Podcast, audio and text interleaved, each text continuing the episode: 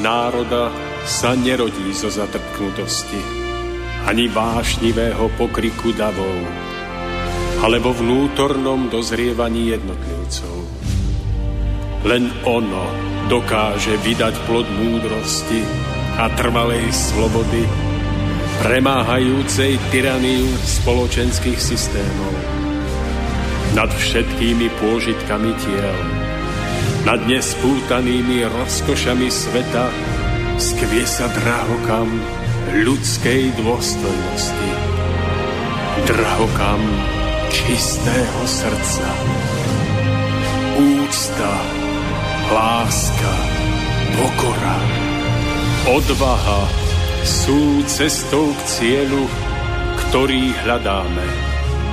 Stojac pred následkami svojich skutkov, kto obstojí?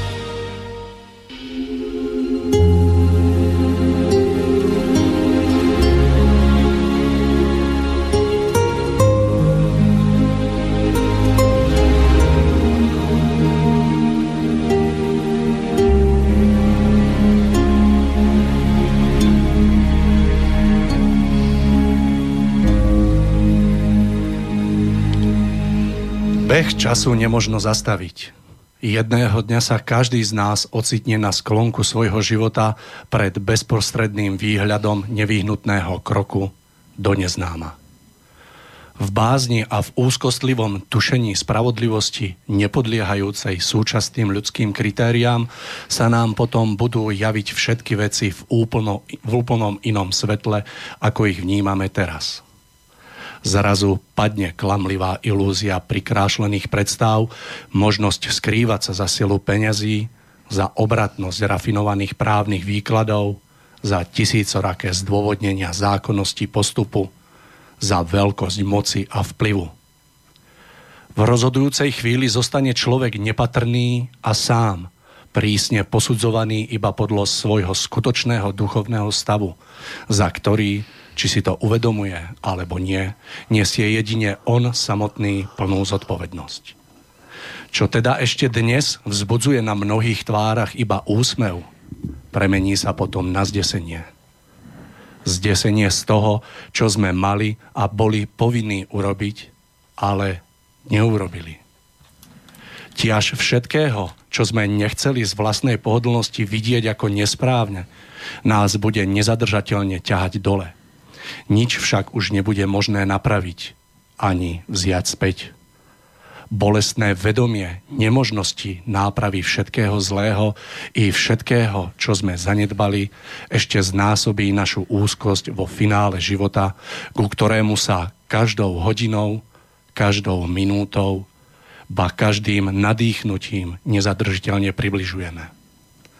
Je na slobodnom rozhodnutí každého jednotlivca, či príjme zodpovednosť za svoj život a s vypetím všetkých síl naplní zmysel svojho života, alebo premárni drahocený čas detinskými zábavami či naháňaním sa za pomenuteľnými vecičkami.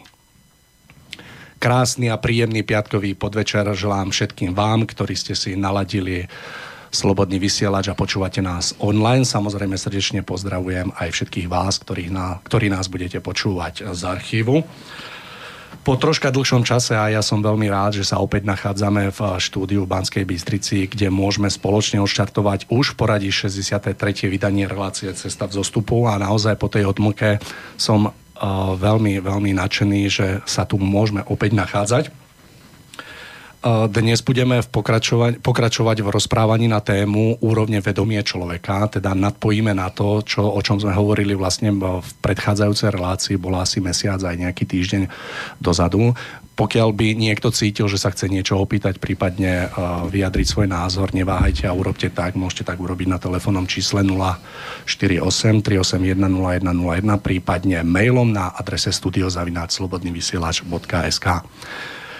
Ešte predtým, ako sa pustíme do ďalšieho rozprávania, dovolte mi v krátkosti zrekapitulovať to, o čom sme sa rozprávali v predchádzajúcej relácii. Pokiaľ si dobre spomínam, tak našim cieľom bolo vytvoriť taký základný obraz o tom, že každý človek na tejto zemi vlastne dokáže vnímať nejako svet okolo seba a rozdelili sme si vlastne tieto, tieto úrovne do takých dvoch základných úrovní, ktoré sme pomenovali vyššia úroveň vedomia, vnímania sveta a taká nižšia. Myslím, že tá nižšia, ak si dobre spomínam, tak súvisí práve s tým, že svet okolo seba vnímame prostredníctvom zmyslov, to znamená to, čo vieme vidieť, chytiť, ochutnať a možno sa domnievam, že sme pri tom hnaní nejakým pudom. A samozrejme tá vyššia úroveň vedomia, vnímania veci okolo seba a života sa týka toho, že dokážeme jednotlivé tie súvislosti uchopovať tak tým duchom, citom alebo našim vnútrom. Na záver mi už len dovolte, že reláciou vás bude sprevádzať Mario Kováčik a ja už teraz srdečne u mňa alebo u nás v štúdiu vítam Tomáša Lajmona, ktorý tu sedí oproti mne. Takže Tomáš, dobrý večer.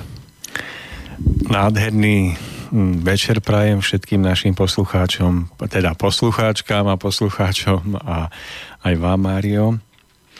No a v úvode by som opäť povedal to, čo hovorím skoro vždy, že sa veľmi teším z tejto možnosti, že v tomto hm, takom už jesenno-zimnom období môžeme opäť slobodne hovoriť o hodnotách, ktoré považujeme za zmysluplné, ktoré by nás, ak ich využijeme, mohli v živote postupne viesť ku krajšiemu životu, ktorý bude viac oslobodený od rôznych bolestí, ťažkostí, ktoré si vyvolávame častokrát nevedomosťou a bude smerovať viacej eh, k prežitiam, k momentom, po ktorých túžime, ktoré budú ovocím nášho postupného duchovného poznávania toho, na čom v živote skutočne záleží. Takže využíme túto kratučku chvíľu na sledovných dvoch hodín necelých a pokúsme sa naplniť ju opravdivým zmyslom. Tak pozdravujem aj všetkých našich poslucháčov, ktorí vidím v tom archíve počúvanosti vždy si v priebehu tých dvoch, troch týždňov, mesiaca nájdú čas, aby si reláciu vypočuli alebo stiahli. Podľa počtu vypočutí vidieť, že sa jedná o akúsi skoro presne vymedzenú komunitu ľudí, určitého počtu ľudí, ktorá vždy si na toto nájde čas tak si to veľmi vážim a všetkých pozdravujem osobitne, špeciálne a s veľkou radosťou. Takže ja verím, že toto číslo bude pomaličky, ale isto stúpať nahor a máme z toho veľkú radosť naozaj, že, že naše slova si dokážete vypočuť a pouvažovať nad nimi. Tomáš, ak dovolíte, prešli by sme do nášho rozprávania, na ktoré ja sa veľmi teším, pretože táto téma, teda konkrétne úromie vedomie človeka, je pomerne veľmi rozsiahla, takže som zvedavý sám, čo dneska v rámci našej rozpravy odznie. Neviem, skúsime asi tak nadpojiť na naše predchádzajúce rozprávanie. Áno, ja by som nadpojil malilinko tým, že hm, zrekapitulujem to, čo ste už zrekapitulovali aj vy, lebo v tom vidím dobrý odrazový mostík pre ďalšie odvíjanie dnešnej témy. Tak ako ste aj vy spomínali, Mário, tak som sa snažil vysvetliť, že môžeme prežívať svoj každodenný život v takých dvoch základných rovinách. A to je tá rovina denného vedomia, ktorá je spojená predovšetkým s našim zmyslovým vnímaním.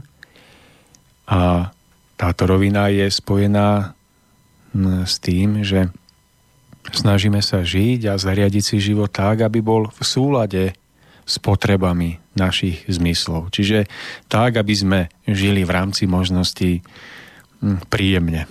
Takže aby sme mali čo dobrého zjesť a uspokojili zmysel chuti, aby sme sa mohli obklopiť krásnymi vôňami a mohli hm, sa cítiť o to príjemnejšie, aby sme mohli počúvať niečo, čo je pre nás príjemné, mali plné brucho, to znamená, aby sme mali čo jesť, piť a všetko toto.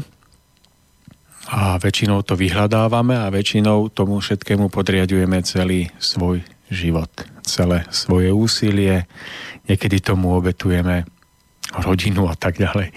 No a vraveli sme o tom, že a, ako náhle povýšime zmysel života a obmedzíme ho iba na úroveň tohoto zmyslového vyžitia, tak spolu s tým sa začína odvíjať celá naša životná cesta. Že človek, ktorý všetko podriadi tomu, aby uspokojil svoje zmysly a nejakým spôsobom urobil šťastného seba samého, tak sa to prelína do všetkých úrovní života. Do partnerstva, prelína sa to do jeho práce, kde chodieva do práce a do kamarátstiev, do všetkých rovín, v ktorých sa pohybuje. No a kdekoľvek príde takýto človek, ktorý potrebu ukojenia svojich zmyslov povýši na najvyššie miesto, tak, tak sa stáva, že takýto človek je, sa správa väčšinou tak, aby jemu bolo dobré, čiže hovoríme tomu, že egoisticky alebo sebecky. No a, a tak, sa, tak sa stáva, že ako náhle príde do momentu, keď má možnosť ukradnúť nejaké peniaze alebo sa nechať uplatiť, tak ich ukradne alebo sa nechá uplatiť. Ako náhle príde do situácie, že e, kvôli svojim pôžitkom, napríklad v oblasti toho pudového vyžívania, môže nejakým spôsobom e, byť neverným svojmu partnerovi, partnerke, tak to urobí, pretože nakoniec ide o jeho blaho, ide o to, čo je jemu príjemné a takto to je v každej oblasti života a nakoniec sa stáva, že, že život spoločnosti sa nám niekam rúca. Akoby sa nám tu žilo stále ťažšie a ťažšie. Hľadáme východiska, úniky do prírody a niekto do, ešte horšie, že k alkoholu, k drogám a podobne. A zdá sa nám, že všetko sa rúti niekam dolu. No a potom tí niektorí, ktorí hľadajú cestu z tohoto von, tak majú také nápady, že, že riešením môže byť zmena politického vedenia na úrovni obce, na úrovni tých vyšších územných celkov, ktoré dnes a zajtra budú mimoriadne aktuálne, na úrovni štátneho zriadenia. Hovoria, že tam treba dosadiť tých správnych tých, ktorí vedia ako na to, ktorí jednoducho správnymi rozhodnutiami nám pomôžu a zabezpečia lepší život.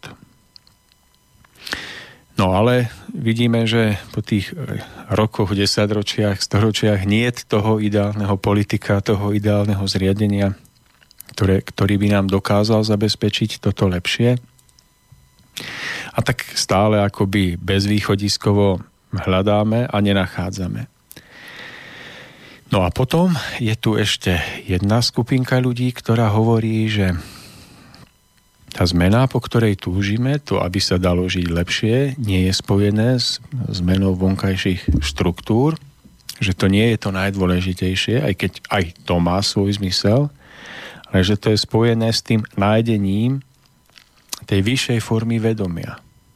A my sme si vraveli, že tá vyššia forma vedomia je tá, v ktorej je uložené naše ľudské hlboko duchovné seba uvedomenie, ktoré túži po prežívaní tej vnútornej hlbokej blaženosti, šťastia, citovej naplnenosti. A sme vraveli, že toto vedomie môže niekedy v praktickom živote stať v protiklade tomu nižšiemu vedomiu, ktoré je spojené s uspokojením našich zmyslov.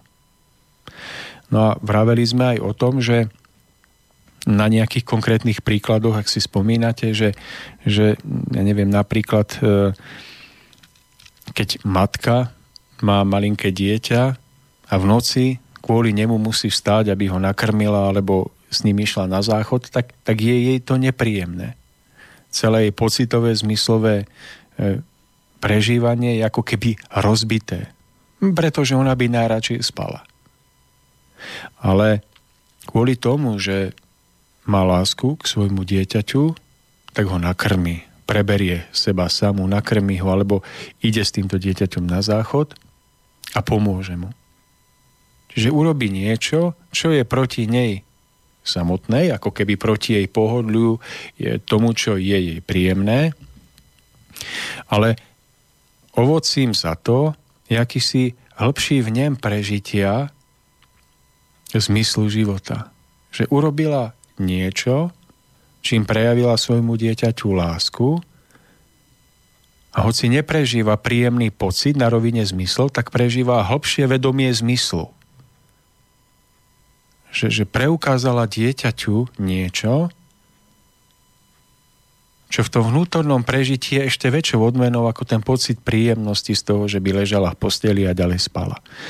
Spomínal som aj iné príklady, že napríklad ten horolezec, keď e, schádzal z Mount Everestu a skoro tam zamrzol tej zóne smrti, tak ho tam našla skupinka jeho priateľov, horolesov a doslova ho dokopali, aby, aby v, v agónii skoro s opuchom mozgu zišiel do toho nižšieho tábora, kde mu nakoniec mohli zachrániť život. Som si istý, že pre nich bola táto práca voči nemu veľkým seba zaprením. V obrovskej zime, vo vyčerpanosti prejaviť voči niekomu takýto skutok – aby mu pomohli. A zase, bolo to niečo proti tomu, čo im bolo v tú chvíľu príjemné, ale darovalo im to ten hĺbší zmysel prežitia ako keby hm, zmyslu života, že urobil som niečo pre druhého, aby prežil. A že táto kvalita prežitia je niekedy v protiklade k tomu, čo by nám bolo príjemné na rovine zmyslov, ale táto kvalita prežitia má niečo dočinenia s našim najhlbším vnútrom. Že otrasie nami v najhlbšom vnútre iným spôsobom, ako dobré jedlo, pocit pohodlia, to, že sedíme v teple a máme čo piť a jesť, že otrasie našim najhlbším vnútrom iným spôsobom a dá nám možnosť prežiť zmysel života inak. A nejak takto sa môže prejavovať to hĺbšie vedomie v človeku, že potlačí seba samého v tom, že si nedopraje to, čo je mu príjemné, aby umožnil vyniknúť nejakej vyššej hodnote, ako je, že byť pri niekom, keď to najviac potrebuje, hoci ma to niečo stojí.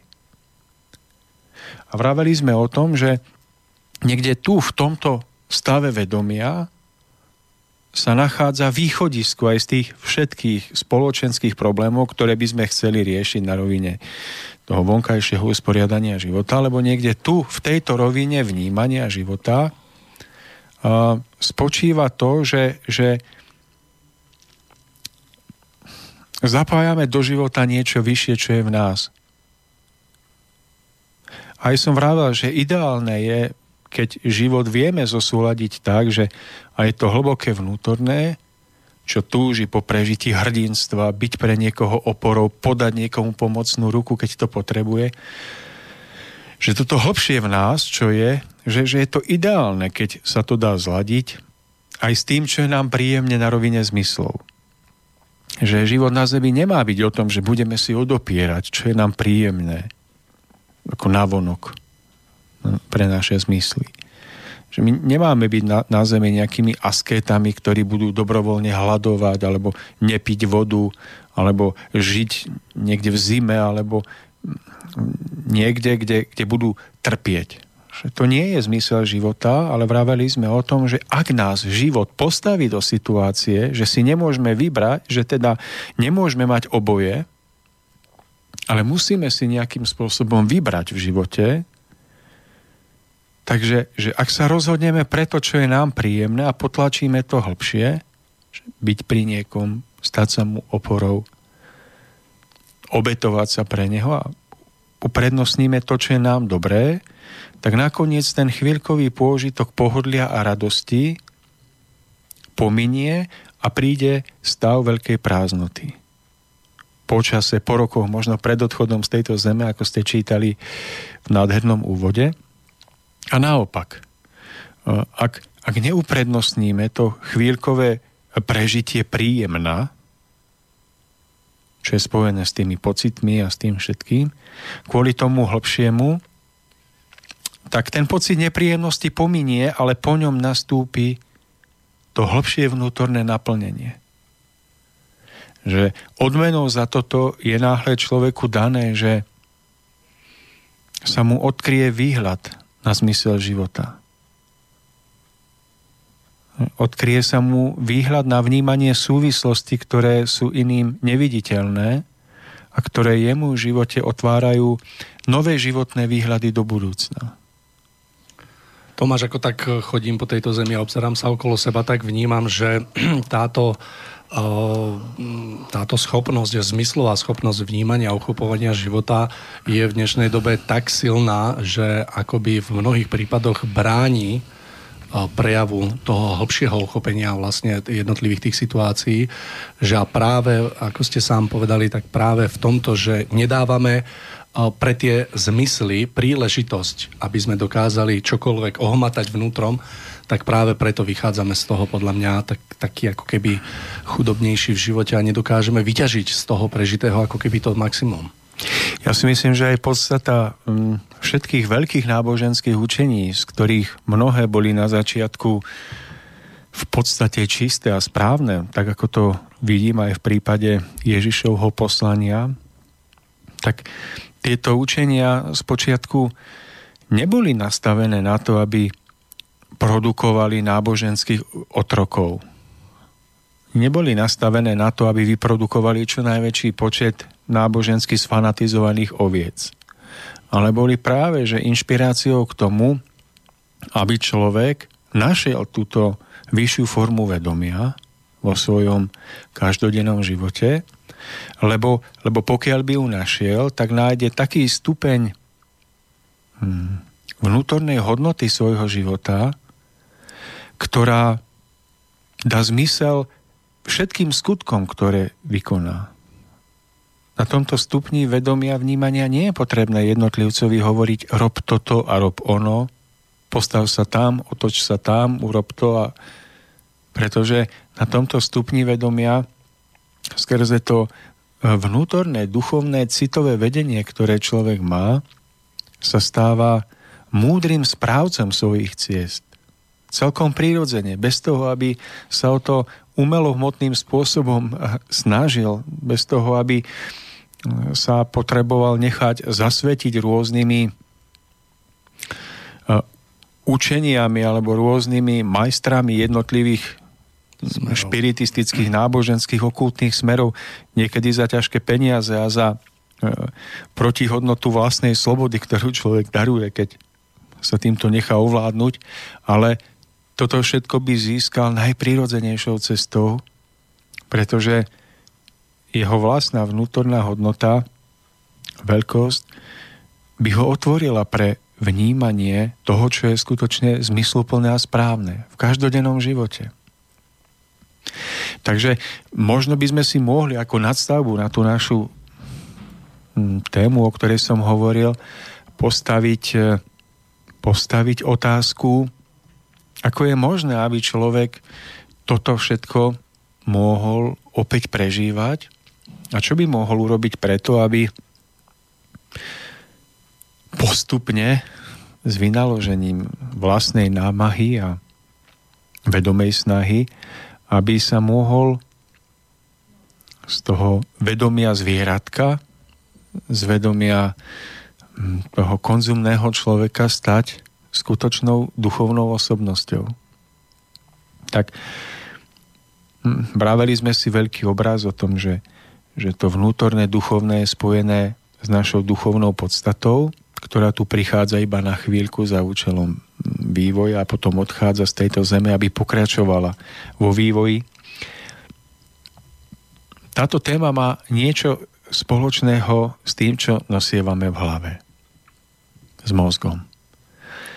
Išto nie som odborník na, na ľudský mozog, na jednotlivé časti a na ich funkcie, ale to málo, čo o mozgu viem, ma priviedlo k určitému poznaniu, že v našom mozgu sa nachádza niekoľko mozgových častí alebo niekoľko mozgových orgánov, keď to tak zjednodušene nazveme. A tieto časti si môžeme rozdeliť na také dve, dva základné diely. Jedna časť je tá, ktorá je spojená s našim duchovným vedomím tu v hmote, na Zemi, tá časť mozgu, skrze ktorú si tu na Zemi uvedomujeme seba samých ako duchovné bytosti, ktoré majú slobodnú vôľu, môžu sa slobodne rozhodovať. A môžu tu na Zemi prežívať aj tie hĺbšie vnútorné city. Potom tu máme časť, ktorá je spojená s našim vedomím hmote a s našimi zmyslami, tak ako sme si o tom mnohokrát vraveli. Človek, ktorý jednostranne používa tú zmyslovú časť mozgu, tak sa dostáva do situácie, že táto časť mozgu sa natoľko aktivuje svojimi vibráciami a svojim žiarením, že ona doslova zatlačí tú časť mozgu, skrze ktorú si môžeme tu na Zemi uvedomovať seba samých ako duchovné bytosti. Keď to poviem ešte jednoduchšie, tak tie časti mozgu, ktoré sú hlavne spojené so šedou kôrou mozgovou, kde sa nachádza, uh, nachádzajú centra zmyslového vnímania, tak tieto časti doslova potlačia e, časti mozgu, ktoré sa aktivujú pri prežívaní hĺbších citov. No a tak sa stáva, že my pod tlakom takéhoto vyžarovania mozgu prechádzame každodenným životom a nedokážeme si uvedomovať dôležitosť toho citového zachvievania v najmenších situáciách, do ktorých prichádzame. To práve preto, že vyžarovanie toho rozumového mozgu, zmyslového mozgu je tak silné, že úplne potláča citovú časť mozgu. Takže my napríklad ideme po ceste a stretávame sa s takou úplne možno bežnou situáciou, že vidíme na ceste ležať niekoho, kto by potreboval pomoc. Pokiaľ by sme mali tie mozgy správne naladené, tak okamžite by v nás splanula otázka, že, že netreba mu pomôcť. Čo môžeme urobiť preto, aby sme tomuto človeku pomohli? Toto všetko by sme si mohli uvedomovať, keby v nás tá citová časť mozgu bola živá. Ale my prechádzame a sme v tejto situácii a táto situácia sa nás vôbec nedotkne. Jednoducho pozeráme sa na tohoto človeka ako na kus mŕtvej hmoty. Ako na kus vyvaleného dreva pri ceste. A vôbec nám nedôjde, že je to človek že možno odpadol a potrebuje pomoc. A to práve preto, že náš mozog je naladením. Naladený tak, že jednoducho potláča naše duchovné vnímanie tu na Zemi a nám ani nedôjde, že práve prechádzame okolo človeka, ktorý práve našu pomoc potrebuje. No a tým, že prechádzame jednotlivými životnými situáciami takto, tak ten život na Zemi vypadá tak, ako vypadá. Ale otázka je, čo môžeme urobiť preto, aby sme tejto situácii pomohli a aby sme tú citovú časť mozgu mohli správnym spôsobom posilniť a aby táto citová časť mozgu bola silnejšia ako tá racionálne rozumovo zmyslová. No a túto otázku si práve kladie veľmi málo ľudí, pretože nevníma, že ich správne naladenie v každodennom živote je spojené so správnym prepolovaním vyžarovania mozgu. Ja som si túto otázku dlhšie kládol a do určitej miery som sa snažil nájsť odpoveď na ňu. A došiel som k tomu, že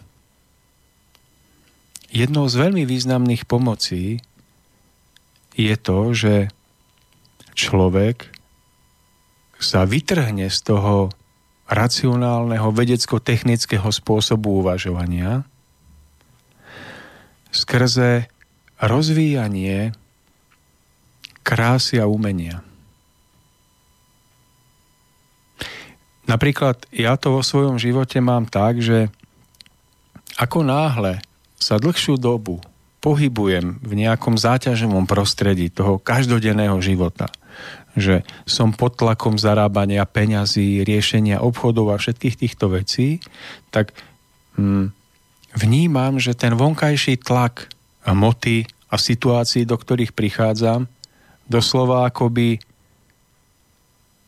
aktivoval môj mozog tak, že ma vťahuje do víru všetkého toho zmetku, ktorý sa v živote ako keby odohráva a ponúka.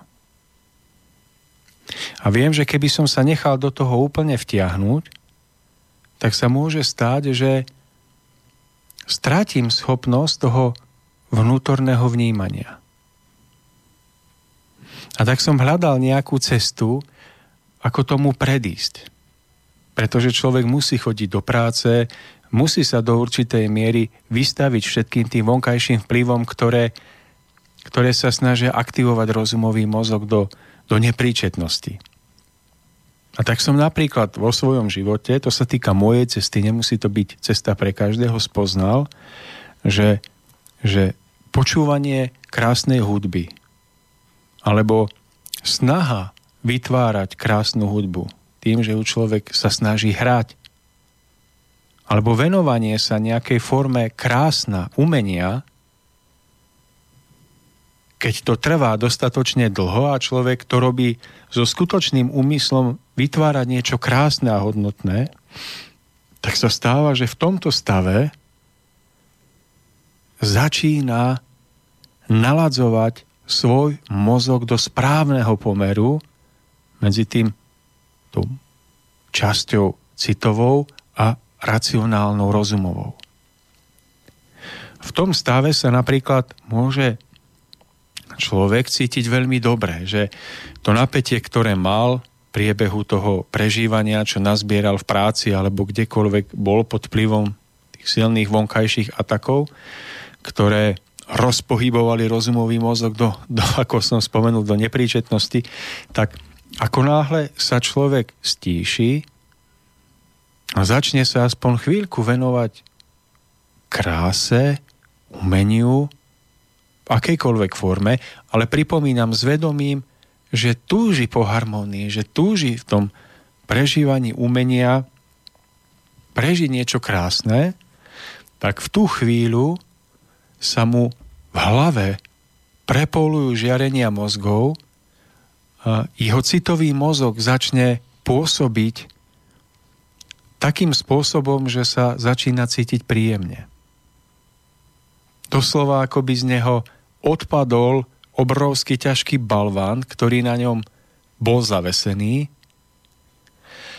a on sa vnútorne môže nadýchnuť. A toto je nesmierne dôležité, pretože pre mnohých ľudí je ešte ťažko, aby sa dokázali modliť je ťažko, aby dokázali nájsť silu, ktorá je spojená s prežitím skutočnej modlitby, kde dochádza taktiež nesmierne silným spôsobom k správnemu prepolovaniu činnosti mozgov. Ale pre ľudí, ktorí ešte možno neprežívajú modlitbu alebo nedokázali vo vnútornej modlitbe nájsť túto krásu a hodnotu, tak dávam radu, že nejakým základným alebo prvým prechodovým stupňom môže byť snaha zaoberať sa krásnom. Zaoberať sa nejakou formou skutočného preduchovňujúceho umenia, ktorá má tú silu, že dokáže opäť správne vyvážiť energie jednotlivých mozgov. K tým citovým e, častiam mozgu môže patriť napríklad epifíza.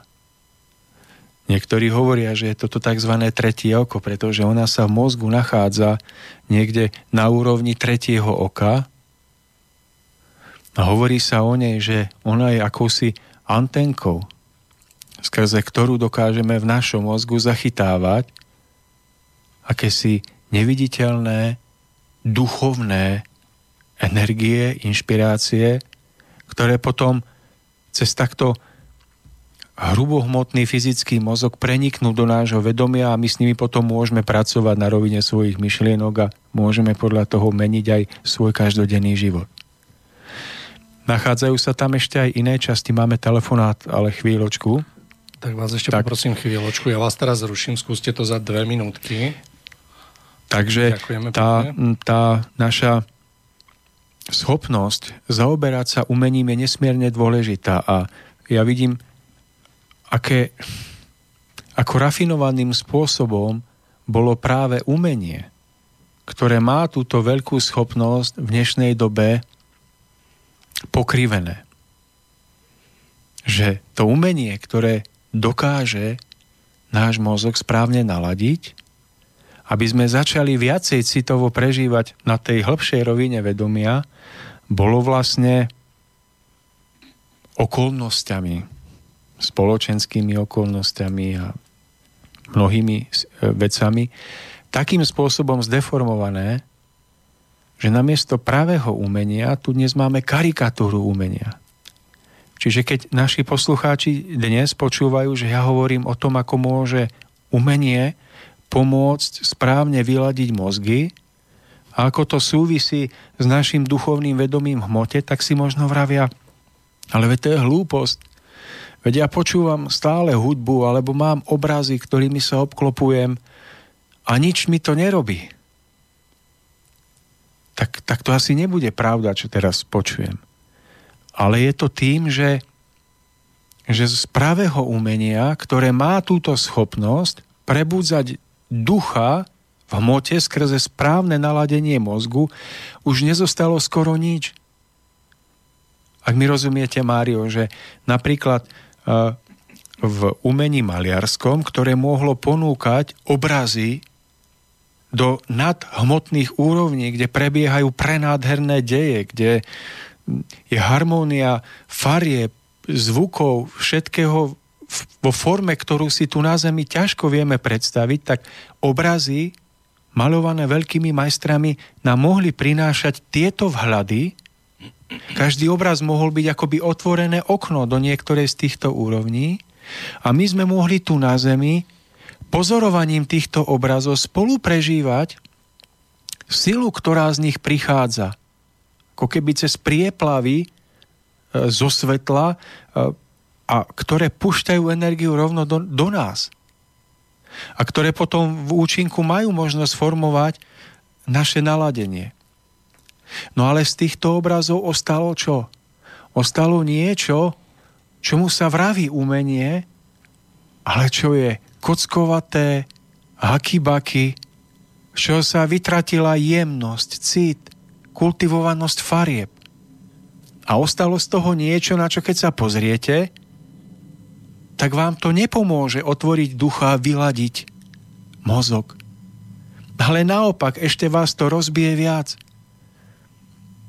Ku, ku tomuto sa dnes ľudia hlásia, že keby ste povedali, že toto je obraz Mário, ktorý jednoducho, e, ja neviem, toto nejaký amatér to maloval, vy poviete, no katastrofa, vidno, že to nikdy nerobil.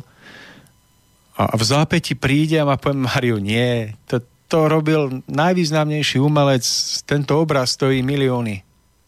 Poviete možno, wow, aký pekný, o teda, to je nádhera. Že väčšina ľudí to tak berie a potom sa stotožní s tým, že áno, veď my vieme, čo je umenie, to je to, čo je dnes moderné. No ale tie formy umenia sú tak zdeformované, že oni už nemajú ten účinok na mozog a na vnútro človeka. To hovorím o obrazoch, ktoré majú veľký význam pre naladenie mozgu, ale zoberme si hudbu. Že hudba môže byť taká, že ako keby ten, kto ju ide komponovať, sa naladí tak, že vníma hudbu, ktorá znie vo vesmíre.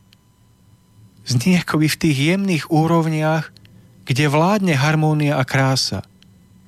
A on svojou čistotou, svojou veľkosťou ducha, ale aj schopnosťami tým, že ovládne svoje telo, ako hudobník, ten nástroj, tak dokáže tú hudbu zapísať do nôd a ako náhle vám túto hudbu niekto dokáže reprodukovať majstrovským spôsobom, tak vám rozochvie vnútro tak, že hoci ste boli dovtedy pod tlakom hmoty, mozog, ten rozumový, racionálny vrel. Vy ste boli nervózni na odpadnutie, tú chvíľu sa aktivuje duchovná časť mozgu a vy ako skutočná duchovná bytosť prežívate obrovskú úľavu a obrovské naplnenie energiou a zmyslom. A v tú chvíľu prežívate to hlbšie vedomie, že nechcete si urvať z koláča iba pre seba. Túžite si urvať až po tom druhom, čo je pri vás. Toto si všimnite, že keď si počujete hudbu v aute, toto prežijete, keď je to opravdivá hudba hovorím tomu, že niekto je tak dobrý alebo niečo dokáže tak sprostredkovať, že vás donúti plakať. A súhlasím s vami v tom, čo ste povedali. Ja som sa vždycky na umenie v oblasti maliarstva pozeral práve tak, že na tom obraze, keď bolo vychytené niečo naozaj krásne, či to bola nejaká postava, nejaká žena, muž alebo nejaká krajina, tak naozaj z toho sa dá veľa načerpať a považujem to za taký nevyčerpateľný zdroj a práve naopak to, čo my nazývame umenie keď vidím, že na nejakom plátne vidím nejaké frkance alebo nejaké štyri útvary a um, ľudia dokážu na to pozerať a práve za tým je tá, tá taká súvislosť, že je to drahé a je to od niekoho, že sme sa vlastne dali oklamať. Že naozaj to, čo dneska považujeme za umenie, v skutočnosti je len karikatúra umenia. Tomáš, ak nebudete mať nič proti, dáme si krátku prestávku, alebo... Nemám nič proti, len ešte by som rád Dobre, aspoň tú jednu vetu, že, Určite, že, lebo ja som tým práve sa tak ako keby naplnil, že, že to by som rád povedal, že či teraz chápete, aký je súvis medzi správnym naladením mozgu to znamená naladením, kde vládne citová časť mozgu nad časťou racionálne zmyslovom a medzi umením.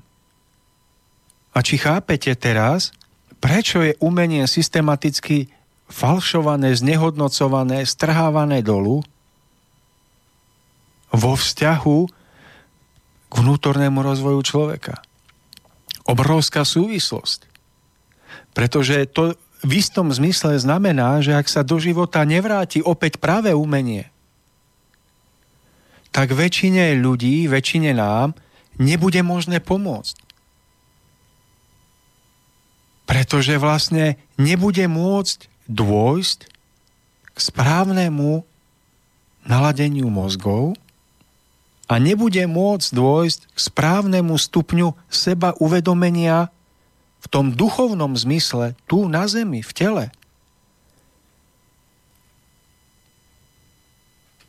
A tu je obrovská vízia vlastne, aby si človek položil otázku, že čo je umenie? Je umenie to, čo je drahé? Je umenie to, čo je, čo je ľuďmi považované za krásne? Je umením to, čo urobil niekto e, s vysokou školou muzických umení? Je umenie to, čo zabáva? Je umením to, čo hrajú v najmodernejších a najväčších rádiách alebo televíziách? Alebo je toto druhoradé a skutočným umením je to, čo dokáže roz vnútro človeka k vyšším ideálom a hodnotám to, čo dokáže v človeku rozplameniť uhasínajúci plameň jeho túžby, urobiť niečo pre iného v hrdinskom zmysle. Myslím si, že toto je najposvetnejšia úloha umenia, ale ktoré umelecké výtvory a činnosti si toto kladú za najvyšší cieľ? Tak ako vo veľmi veľa veciach, tak aj práve v tejto, ako ste to opísali, naozaj sa vytratila samotná podstata. Milí posluchači, my si dáme krátku pesničku, no a po nej budeme späť. Chcem poprosiť posluchača, ktorý nám volal, aby to nevzdala po pesničke, aby nám zavolala hneď mu to zoberiem. Takže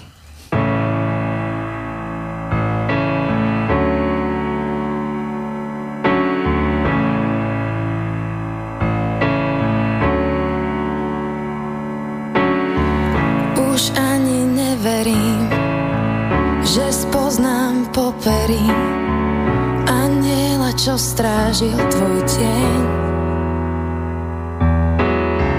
Bol dosť unavený, znášal sa pri zemi a mal strach z odretých kolien.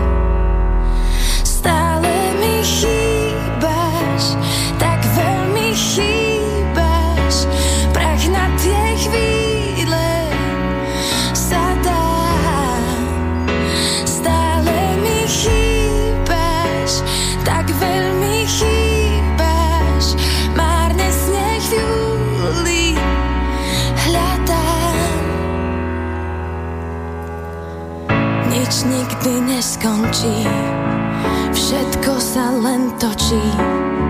Snažím sa veriť tým slovám. Zdravia ma zo zeme, len nemé kamene. Spomienky pod každý schovám.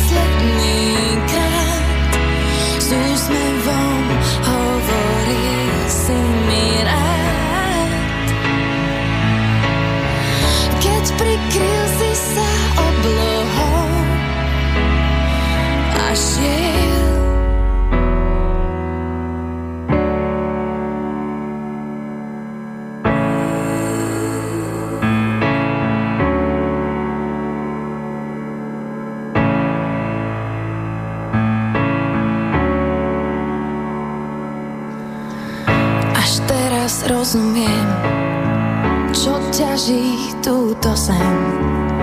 Veď nosí spomienky na tých, ktorých sme vítali v tichu i vo šiali. Všetko sa v tej hĺbke stratí.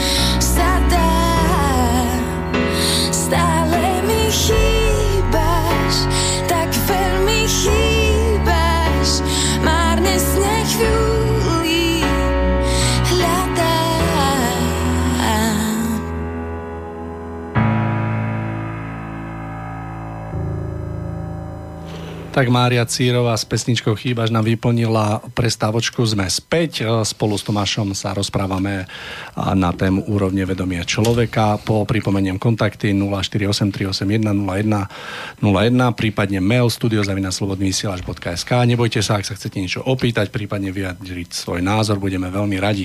My budeme v pokračo- pokračovať v rozprávaní. Tomáš, ja začnem tak zľahka na úvod, že to, že hovoríte k veci a pravdu potvrdzuje aj práve naša minulosť ako ľudí. Nie je to tak dávno, kedy ešte eh, človek sa obklopoval krásou ako takou a zrejme vnímal veľmi dobre ten hlboký a podstatný zmysel a takú naozaj veľmi dôležitú súčasť z toho života, keď sa pozrieme na jednotlivé tie slohy, ak sa to volali, tak naozaj v nich je možnosť vidieť kus, kus krásy, ktoré do toho človek dal a sú stavby, ktoré, neviem, myslím, že to v Barcelone tá stavba taká veľká, určite všetci viete, že keď je stavba na 400 rokov, neviem si to ani predstaviť, že tí ľudia vôbec boli odhodlaní a tam sa vystriedali zrejme generácie, ktoré na tom pracovali.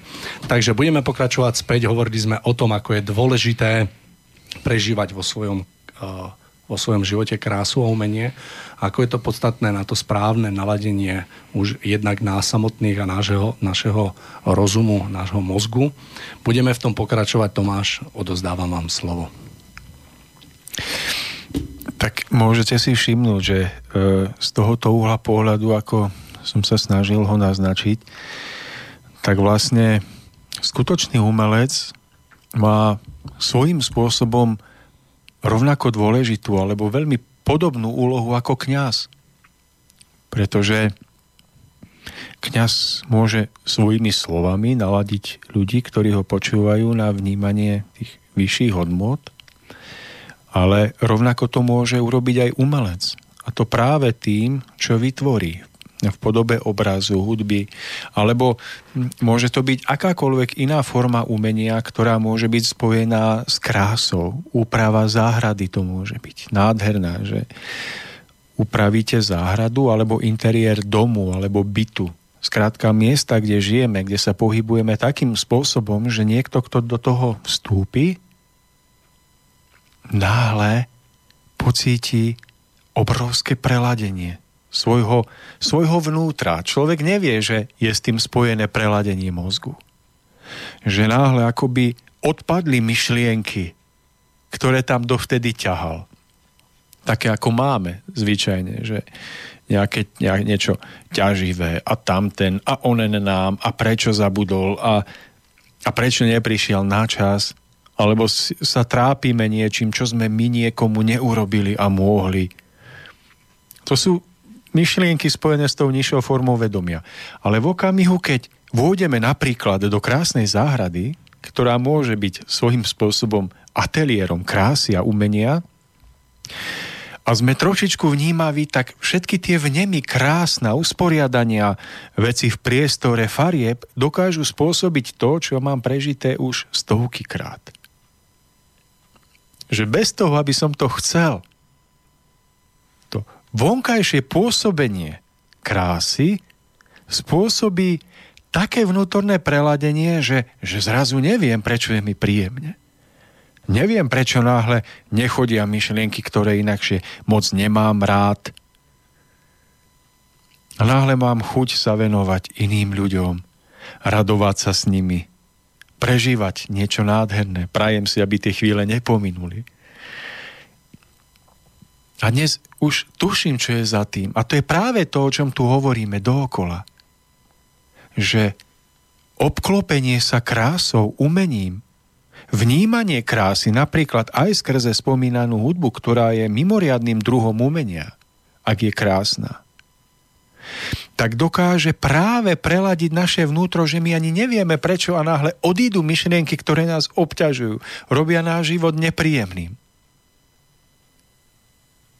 A sú nahradzované radosťou, mierom, tvorivosťou a máme chuť, aby to neskončilo.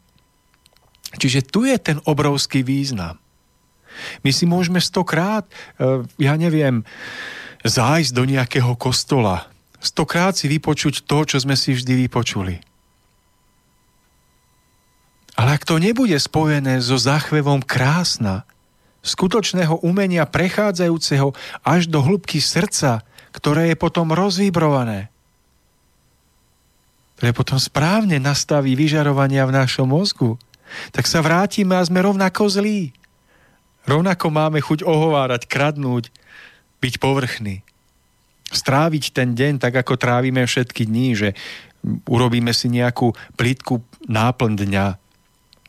Ale skutočné prežitie, keď je zasiahnuté vnútro, tak v tom okamihu si všetko v živote nastavujeme zmysluplnejšie.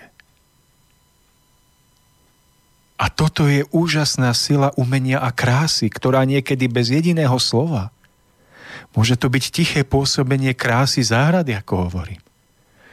Kde sú nádherne nastavené jednotlivé kvety, ktoré tam rastú, kvitnú a pôsobia na nás.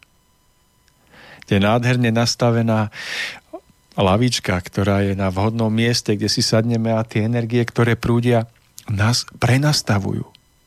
Toto je dôležité. Toto si začať uvedomovať a v každodennom živote začať vyhľadávať takéto miesta, a takéto stavy naladenia. Vedome za tým ísť, nebyť v tom nevedomí a myslieť si, že, že veď všetko je v poriadku, lebo to je tak ako včera a prečerom a vlastne všetko ide dookola takisto, tak vlastne vlastne čo, čo riešiť. Ale že už začať vedome vyhľadávať situácie, kde sa vedome necháme ovplyvniť krásnom. To je to, že my sme seba uvedomelé bytosti. A my toto všetko môžeme odpozorovať v našom živote a môžeme získať presvedčenie, že to tak pôsobí. Aj naši poslucháči vôbec mi nemusia veriť. Ale majú začať pozorovať samých seba a svoje prežitie. A sami potom dôjdu, že v tom krajšom stave naladenia, že Mario, usmievate sa, ale predstavte si situáciu ako ja dnes, že ideme autom s manželkom, s manželkom, s manželkou a, a s rodinou a poďme rýchlo, aby sme všetko stihli, ešte musíme tamto, hento. Nebol to ten stoický pokoj, nebol to ten vyvážený, nádherný stav, aký človek túži prežívať ide na cestu, kde je sichravo, kde auta sa predviehajú, trúbia, semafor do toho. Inak všetky sme mali na zelenú, to bol zázrak a bolo ich dosť. A teraz som, sme si zapli hudbu a po chvíľke som načiahol ruku takto ku manželke, ako teraz vedľa mňa sedí. Moje svetkom toho. A človek, človek je iný čo tá hudba dokáže za pol minúty. Ja mám úsmev na tvári preto, pretože Tomáš, ako ste teraz opisovali a, tie veci, ako sa dejú, ja s nimi plne súhlasím, mám ich na sebe prežité. Ale úsmevný, úsmevné mi je, je to, že keď to človek prvýkrát skúsi a začne vedome vstupovať do týchto situácií a ich tak vyhľadávať a začne na tomto pracovať, že naozaj sa vystaví niečomu, čo v živote, v živote predtým nerobil alebo sa ocitne niekde, kde nikde nebol, tak e, z toho prelaďovania, alebo respektíve začínania začínajúcich tých vnemov toho prelaďovania, ako ste spomenuli, že ten človek ani nevie ako čo, ale že sa zrazu cíti lepšie, tak člo, človek dokáže byť z tohto až úplne tak prekvapený, že začne prvýkrát v sebe vnímať niečo, čo dovtedy tam ako keby nebolo, bolo, ale driemalo, že to začne tak vystupovať a ten človek sa môže toho až zlaknúť, že zrazu je prvýkrát v situácii, ktorá je úplne odlišná, je síce veľmi príjemná, ale že človek tým, že tomu tak ešte dobre nerozumie, tak až sa tak dokáže vystrašiť. Uh-huh. To je práve to, že pre nás mnohých sú tieto situácie nové, pretože sme na ne zabudli. My sme ich ako deti možno prežívali intenzívne, môžeme ich mať prežité z predchádzajúcich etap nášho bytia aj tu na Zemi, ale na mnohé sme ako keby zabudli. A preto je dôležité si uvedomovať, že keď sa venujeme umeniu, keď si nájdeme čas na, na niečo, ako je krása, že to nie je iba o tom, že aha, tuto pán nemá čo robiť. A nemá čo robiť, tak ide, ja neviem, žena ide písať básne, alebo ide si čítať poéziu. Že to už ozaj asi je na tom, asi naozaj nemá čo robiť, keď už takéto myšlienky prepadávajú. Alebo muž, že on sa ide venovať hudbe a nebude z neho profesionál. Že to už je naozaj hazard s časom. Však on by mal vedieť, že keď nezačal v 5 rokoch, tak to už bude drevo, to smrti. Ale, ale že vlastne nejde tu o to, čo človek navonok vytvorí. Hoci niekedy ide aj o to, pretože ak to má niekto v životnej ceste a dokáže vytvoriť niečo krásne pre iných, tak áno, ale zároveň ide aj o to, čo prežije v tú chvíľu, keď sa nalaďuje na krásno. Keď túži, aby ten ťah šteca bol ušlachtilý.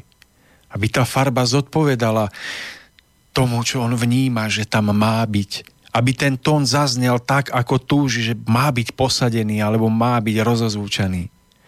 Že on pri tomto namáhaní sa a hľadaní nalaďuje v tú chvíľku vnútro a nejde o to, čo vznikne v podobe diela, ktorému ľudia musia tlieskať. Nemusia, nie každý má v tomto živote to dotiahnuť do štádia, že zožne spoločenské uznanie a uznajú, že jeho práca je maj- majstrovská. Ale to, čo vzniká v tom jemnom, to je hodnota.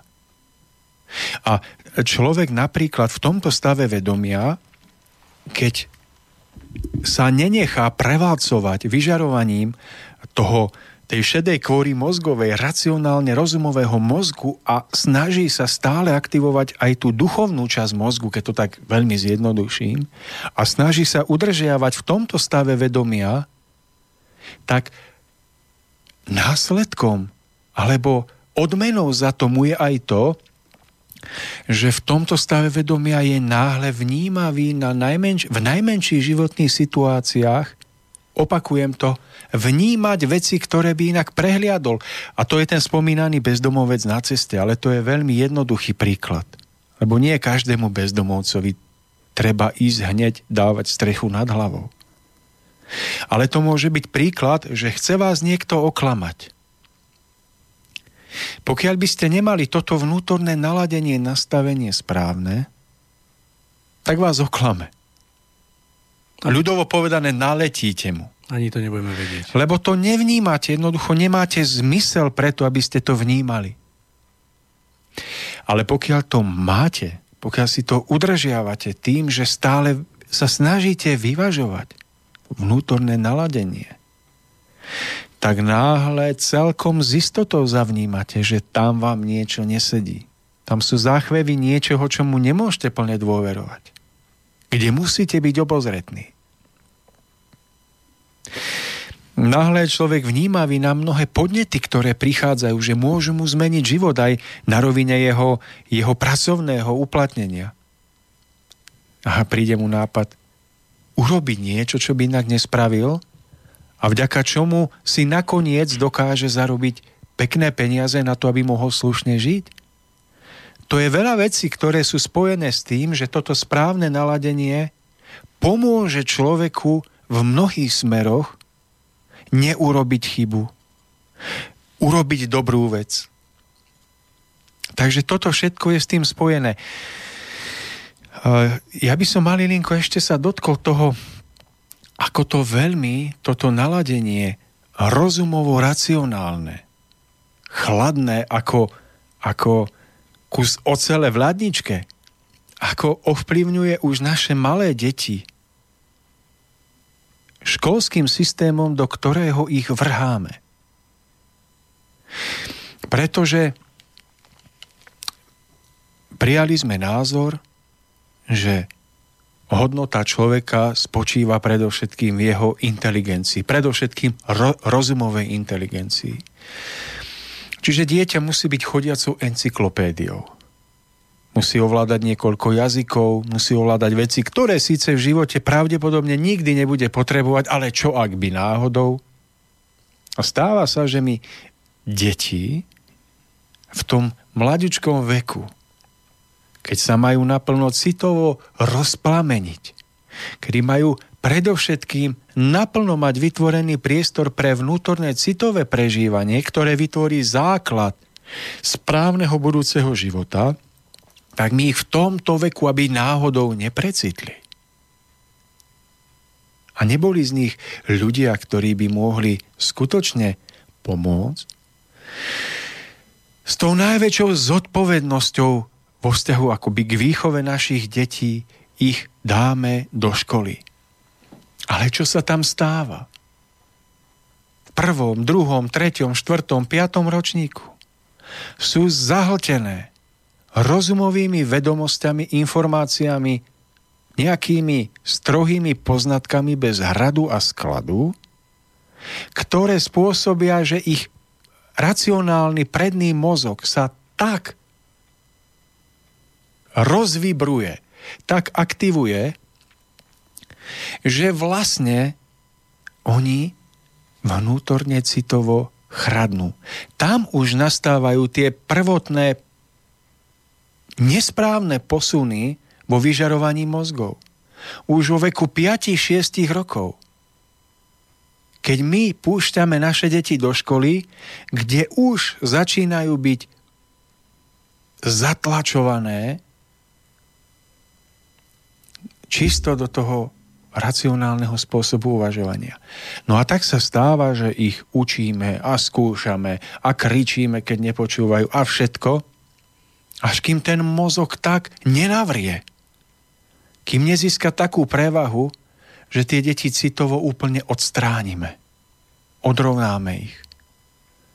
No a potom sa stáva, že vlastne majú nejaké to vzdelanie, niektoré až veľmi vysoké vzdelanie, ale nemajú to citové. Nemajú vnútorné rozvinutie.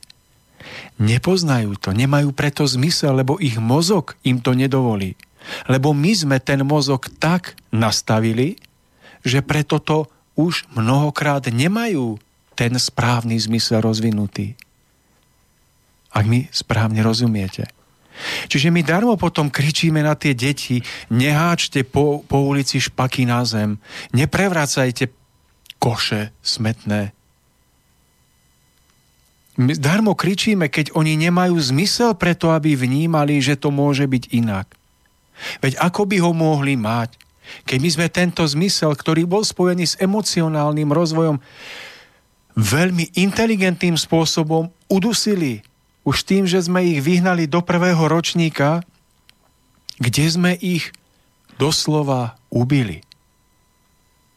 Samozrejme, že ak aj dieťa ide do toho bežného školského systému a má doma silné citové zázemie a je nejakým spôsobom zahrňované pravými citmi starostlivosti, lásky zo strany rodičov alebo starých rodičov, od ľudí, s ktorými sa tam stretávajú, tak dokážu potom čeliť tomuto protitlaku v škole a tento systém ich úplne nezadlávi. Ale ako náhle je to dieťa doma nepovšimnuté, tak ako to väčšinou býva, citovo nepovšimnuté, tak tá škola dokoná skazonosné víťazstvo ktoré sa rovná tomu, že na tom dieťati navonok nič nevidíte zlého? Neodpadne mu ruka, ani noha, ani nič. Iba to, že jeho mozog, ukrytý v jeho hlave, je nastavený tak, že má nesmierne stiaženú možnosť citového rozvoja. Že má stiaženú možnosť chápania podstatných vecí v živote a tak sa ešte viacej zosilňuje vyžarovanie jeho mozgu a sú to iba osudové momenty, niekedy ťažké, v podobe utrpenia, choroby, straty, ktoré nanovo otrasú celým vnútrom a dajú človeku šancu všetko prehodnotiť.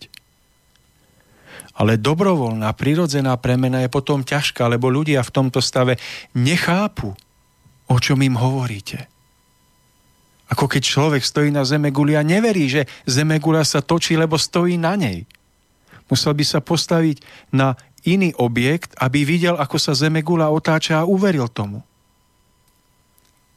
Čiže mnohokrát nemá ten zmysel.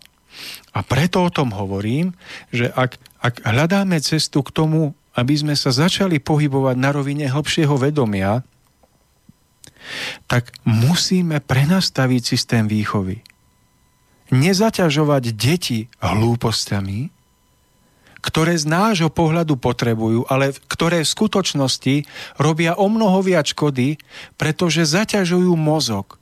Aktivujú ho do takej miery, že potláča ich citové vnímanie. A je o to dôležitejšie venovať sa im ako veľmi citlivým nástrojom, ktoré je možné veľmi rýchlo zničiť necitlivou rukou. A je potrebné postupne im vnáša do života toľko vedomostí a takým spôsobom, aby sa z nich nestali rozumoví mrzáci, intelektuáli bez citu, ľudia, ktorí dnes vládnu v dnešnej dobe. Na vrchole vedeckých technológií s vnútornou ubitou citovou inteligenciou vedúci toto ľudstvo na pokraj apokalipsy. Do záhuby. A je zaujímavé, že keď o tomto hovoríte medzi pedagógmi, učiteľkami, uči... a povedia vám, že ale o čom to vravíte? Vy ste konšpirátor. Vy ste, vy ste skrátka, vy ste v sekte, priznajte to. Veď čo zlého sa tým deťom deje? Veď čo im chýba? Veď aj vy ste takouto školou prešli, tak o čom to vravíte? A na to iba jediná odpoveď. Veď sa lepšie pozrite, kam sme to ako celok dotiahli.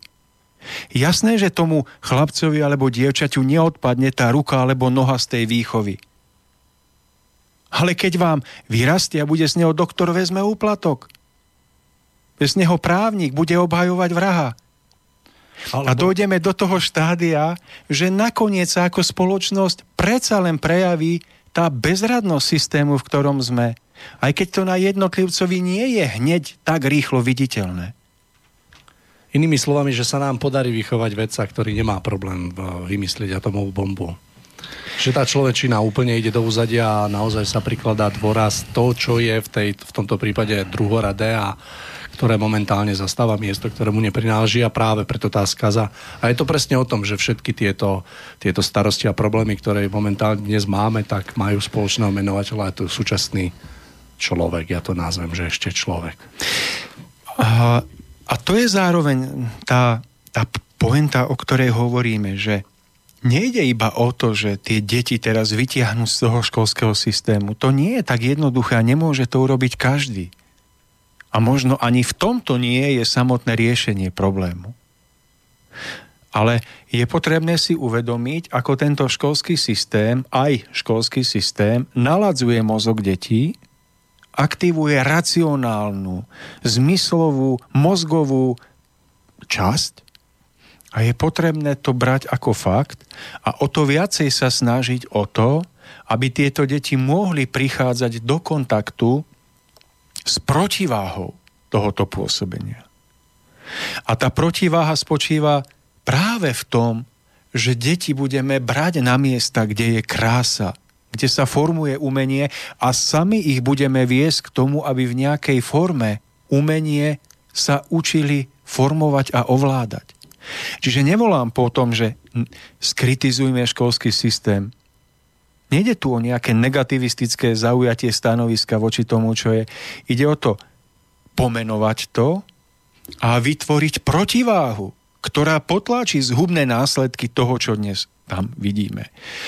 A, a tá protiváha spočíva, opakujem, v tom, že si uvedomíme potrebu vyváženia tohoto stavu a to vyváženie z môjho hľadiska, obmedzenie ľudského, vidím v opravdovom, opravdivom, poctivom hľadaní krásy.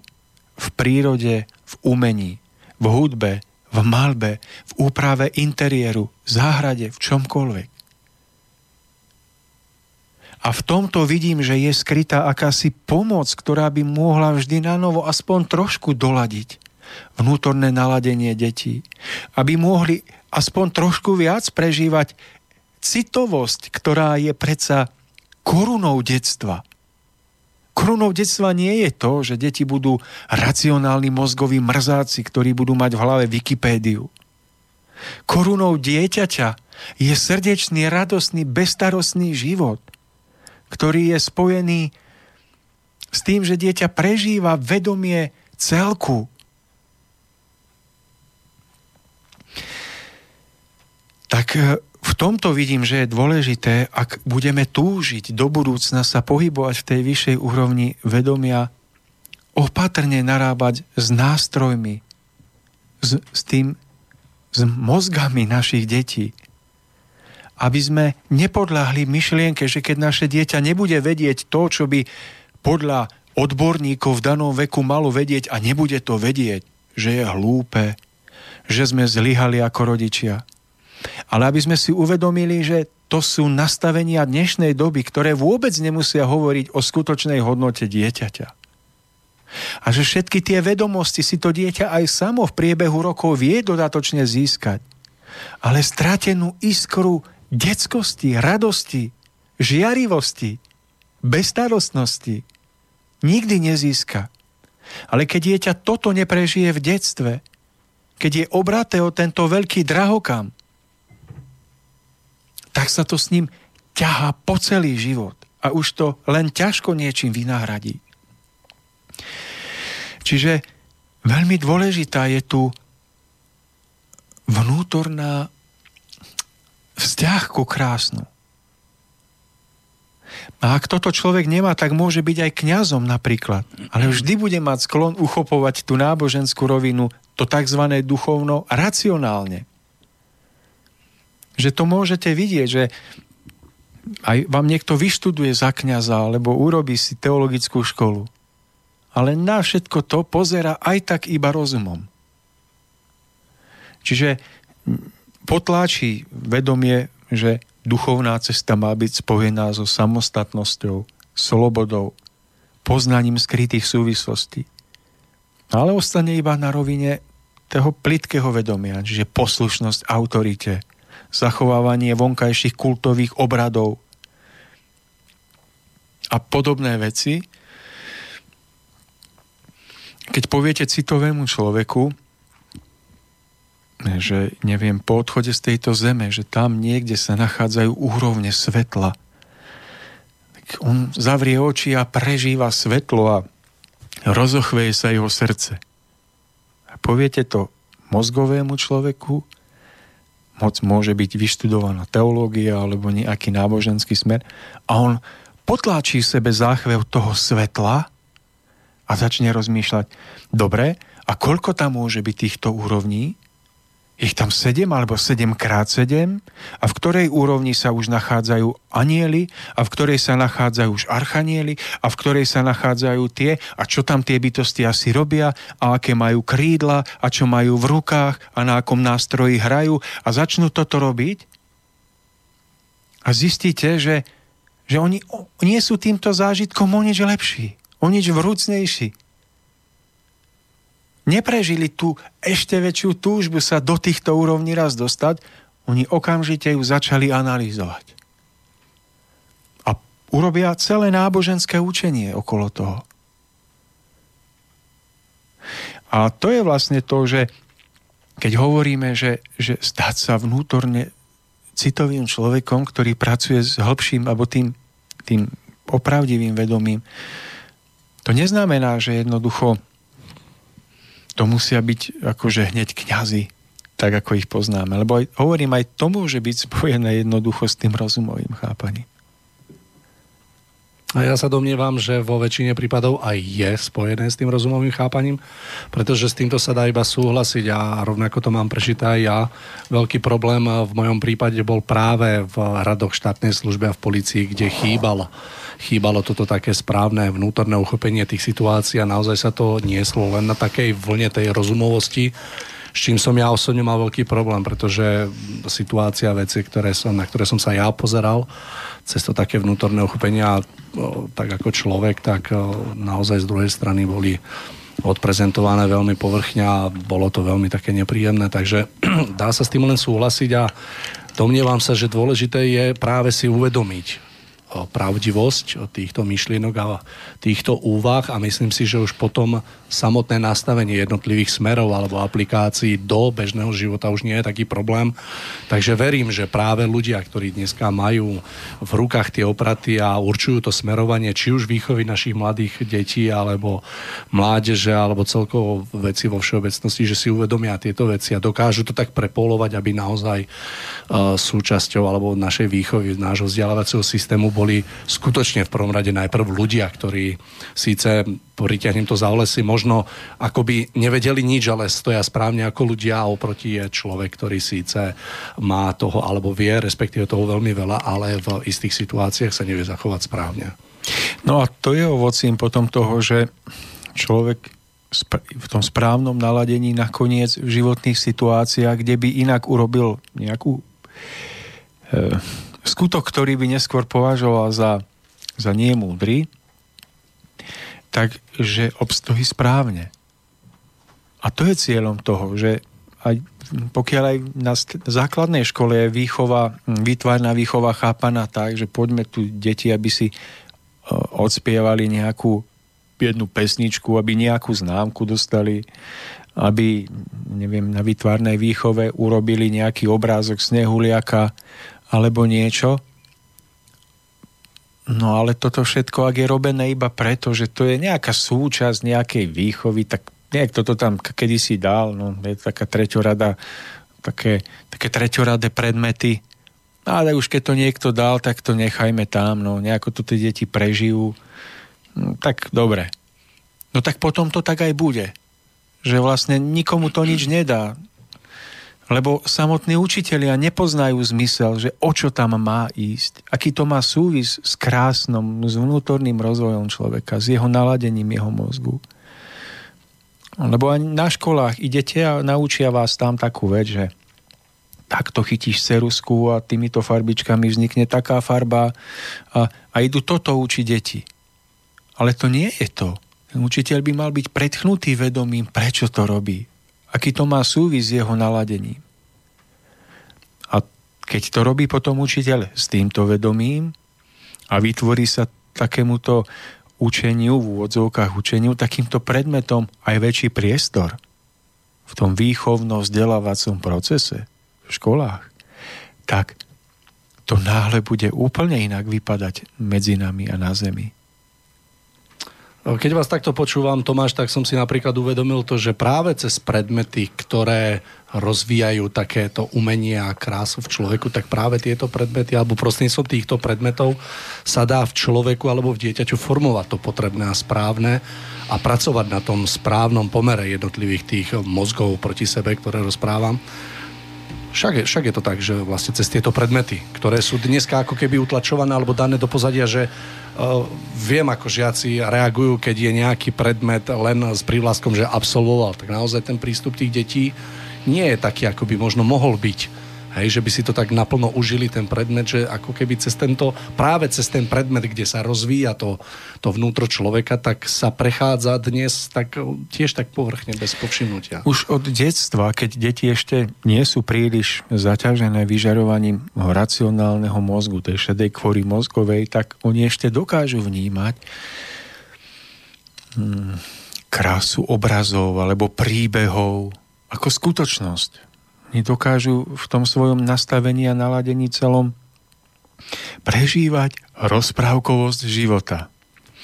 A toto je dôležité v deťoch čo najdlhšie uchovať, pretože s tým prechádza do detského vedomia, do podvedomia vzor ideálna, vzor tých najkrajších, najvyšších úrovní, v ktoré racionálni ľudia málo kedy veria, ale kde sú tie najkrajšie predobrazy pre ľudské jednanie tu na Zemi jednanie, ktoré je spojené s cnosťami, s hrdinstvom, s obetavosťou, s opravdivým priateľstvom. A na tomto základe chrániť toto bohatstvo v deťoch a pridávať im do, do krbu ich vedomia v takej miere, aby toto najdôležitejšie v nich nikdy nezhaslo. Pripomenul ste mi taký jeden príklad, ktorý sa mi teraz vynoril a je to taký príklad človeka, ktorý síce pozná rozprávku od A po Z, a tým deťom ju nejakým spôsobom odprezentuje. Je pravdou, že tie deti zaspia, ale myslím, že skôr od únavy. A na druhej strane je človek, ktorý rozprávku vôbec neovláda, ale dokáže ju v tom vymýšľaní tak prežiť, že tie deti sú úplne nadchnuté a sa im nechce ani, ani spať. Ja by som len dodal, že pokiaľ naši poslucháči budú chcieť nejakým spôsobom dávať do praxe toto také vyrovnávanie alebo také prepolovanie našej hlavičky. Možno by bolo dobre začať eh, práve vystavovaním sa krásy v našom, našom domove. Je to miesto, kde predsa len trávime veľmi veľa času a z vlastných prežití viem, že je veľmi dobré toto také eh, obklopenie sa krásou v našom byte prenechať žene a tí muži, ktorú, ktorí tak ako nemajú vedľa seba nejakého partnera, partnerku v podobe manželky, tak kľudne to môžu prepustiť aj svojej kamarátke. Každá žena podľa mňa je uspôsobená na to, aby vytvorila okolo seba krásu, má na to jednak všetky vlohy a všetky dispozícii treba zo strany náš mužov len nechať, uvedomiť si to a nechať tej žienke priestor. Mario, vy ste na záver trafili klinec po hlavičke pretože súhlasím s tým, že keď hovoríme o tejto veľkej premene človeka už vlastne od obdobia jeho raného detstva, školského systému a všetkého, čo je s tým spojené, tak obrovskú úlohu v tom zohráva práve žena, pretože každý asi si uvedomuje, že žena je od prírody, od, od svojho najvnútornejšieho založenia, ako si viac spojená s tým, čo mu hovoríme emocionalita, citovosť. Tá jemná túžba po ochraňovaní, po opatrovaní, ošetrovaní.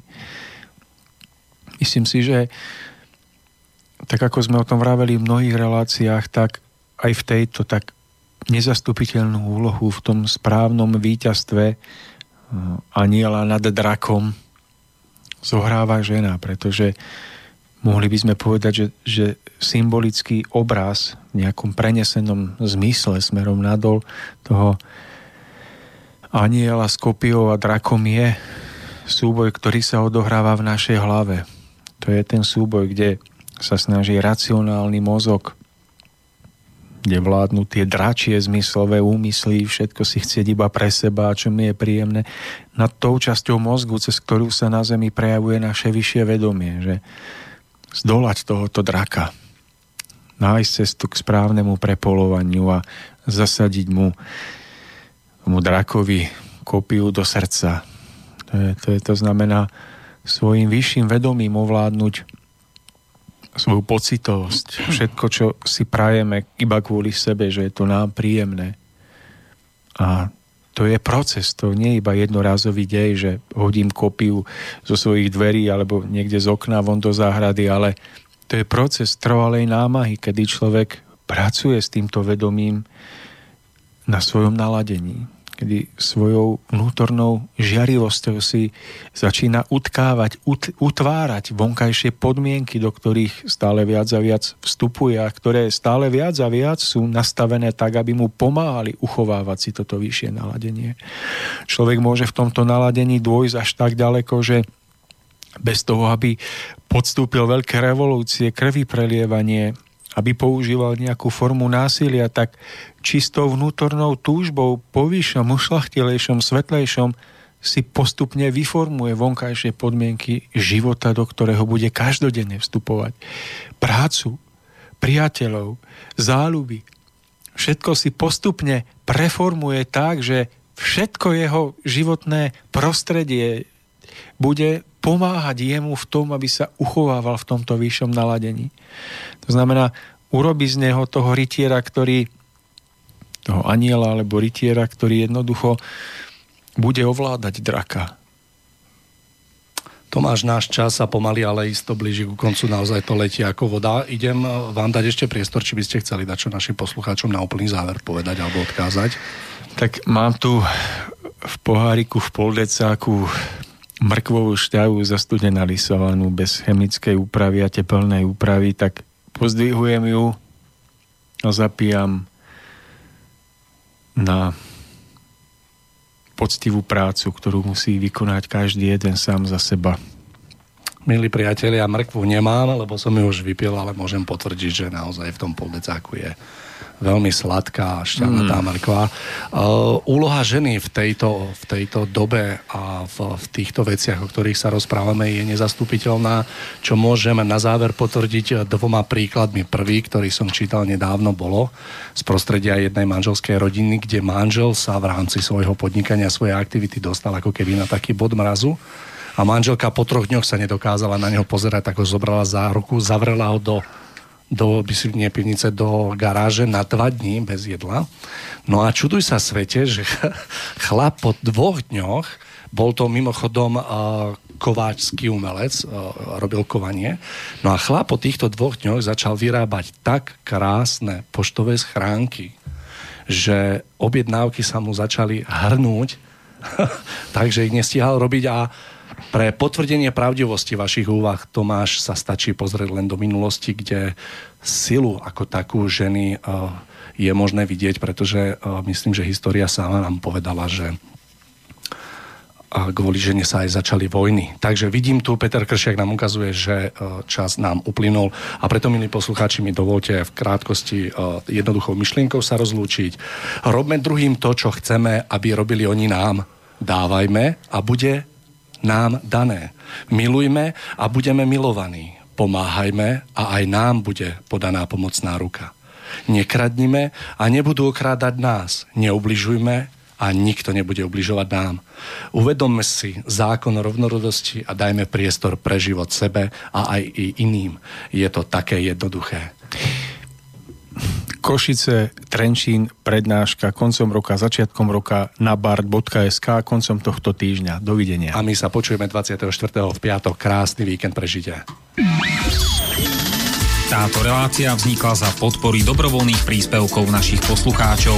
I ty sa k ním môžeš pridať. Viac informácií nájdeš na www.slobodnyvysielac.sk Ďakujeme.